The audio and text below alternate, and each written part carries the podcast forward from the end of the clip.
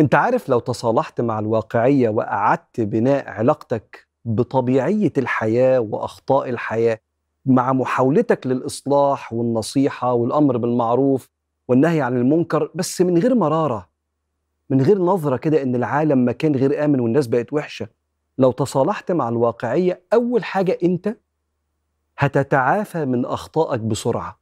خد بالك، المثالية الزائدة أول واحد بيدفع ثمنها المثالي نفسه، إن بيبقى عنده جلد ذات رهيب على أخطائه، هو مش متقبل الأخطاء من العالم بما فيها هو نفسه. عشان كده العلماء يقول لك لازم تفرق ما بين القبول والاستسلام.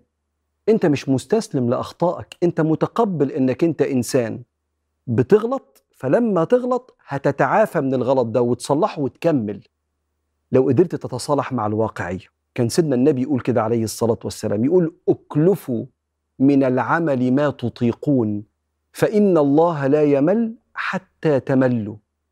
كان بيقول الكلام ده صلى الله عليه وسلم لما لقى حبل، الحبل ده موجود كده في المسجد، بتاع مين؟ بتاع السيدة زينب، كانت تصلي ولما تتعب تيجي تنام ما تنامش، تسند على الحبل وتقعد تصلي وهي بتنام. قال لهم لا، ليقم أحدكم نشاطه، واقبل من نفسك كده، اقبل انك تصلي لما تبقى قادر، ولما تبقى مش قادر تخش تنام. اكلفوا من العمل ما تطيقون فإن الله لا يمل حتى تملوا. نفس الكلام لما تغلط، رب معصية أورثت ذلا وانكسارا. انت غلطت، معلش، هيعمل لك الغلط ده ألم يدفعك في الرجوع والتوبة إلى الله. رب معصية أورثت ذلا وانكسارا خير من طاعة أورثت عزا واستكبارا. فأول حاجة أنت نفسك هيبقى عندك سرعة تعافي من أخطائك.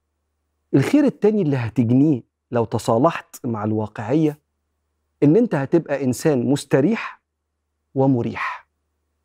أيوة، ما هو الشخص اللي مش واقعي، اللي اتهدمت علاقته مع الواقعية، هو شخص كثير النصيحة، كثير الألم والصدامية والاعتراض على اللي بيحصل. عادة الناس بتمثل وهي حواليه. آخر خير هتجنيه هو حالة حسن ظن وسلام في القلب تجاه الناس. انت مش زعلان من حد، انت بتشوف الانسان المحسن المجتهد المنتظم اللي كلمته هو قد كلمته، اللي بيحترم النظام في الشارع، بتشوفه انسان متحضر وجميل وتتعلم منه. وتشوف اللي مش ماشي صح قوي، معلش، لو زي ما قلت لك ليك كلمة عليها تقولها، ما قلتش بتدعي له، بس هنا في سلام، سلام ما فيهوش اي وجع ولا غل ولا نية للصدامية ولا اي مرارة. السلام ده انت محتاجه، وده جزء من سلامة القلب اللي المفروض نحافظ عليها عشان نروح لربنا يوم القيامة بقلب سليم. الراجل سيدنا الطفيل بن عمرو الدوسي راح دعا الناس إلى الله في قبيلته، ما أسلموش، فرجع لسيدنا النبي قال يا رسول الله إن دوسا عصت وأبت فادعوا الله عليهم. فقال صلى الله عليه وسلم اللهم اهد دوسا وأت بهم. ما في ناس ممكن يبقى عندها عند ومعاصي وما تستسلمش لربنا بسهولة، يا رب خد بإيديهم يا رب.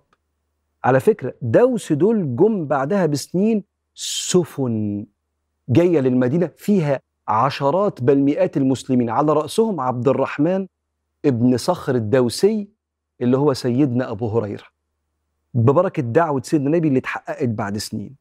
فأنت هتعيش في سلام لو قدرت ترمم وتعيد بناء علاقتك بالواقعية.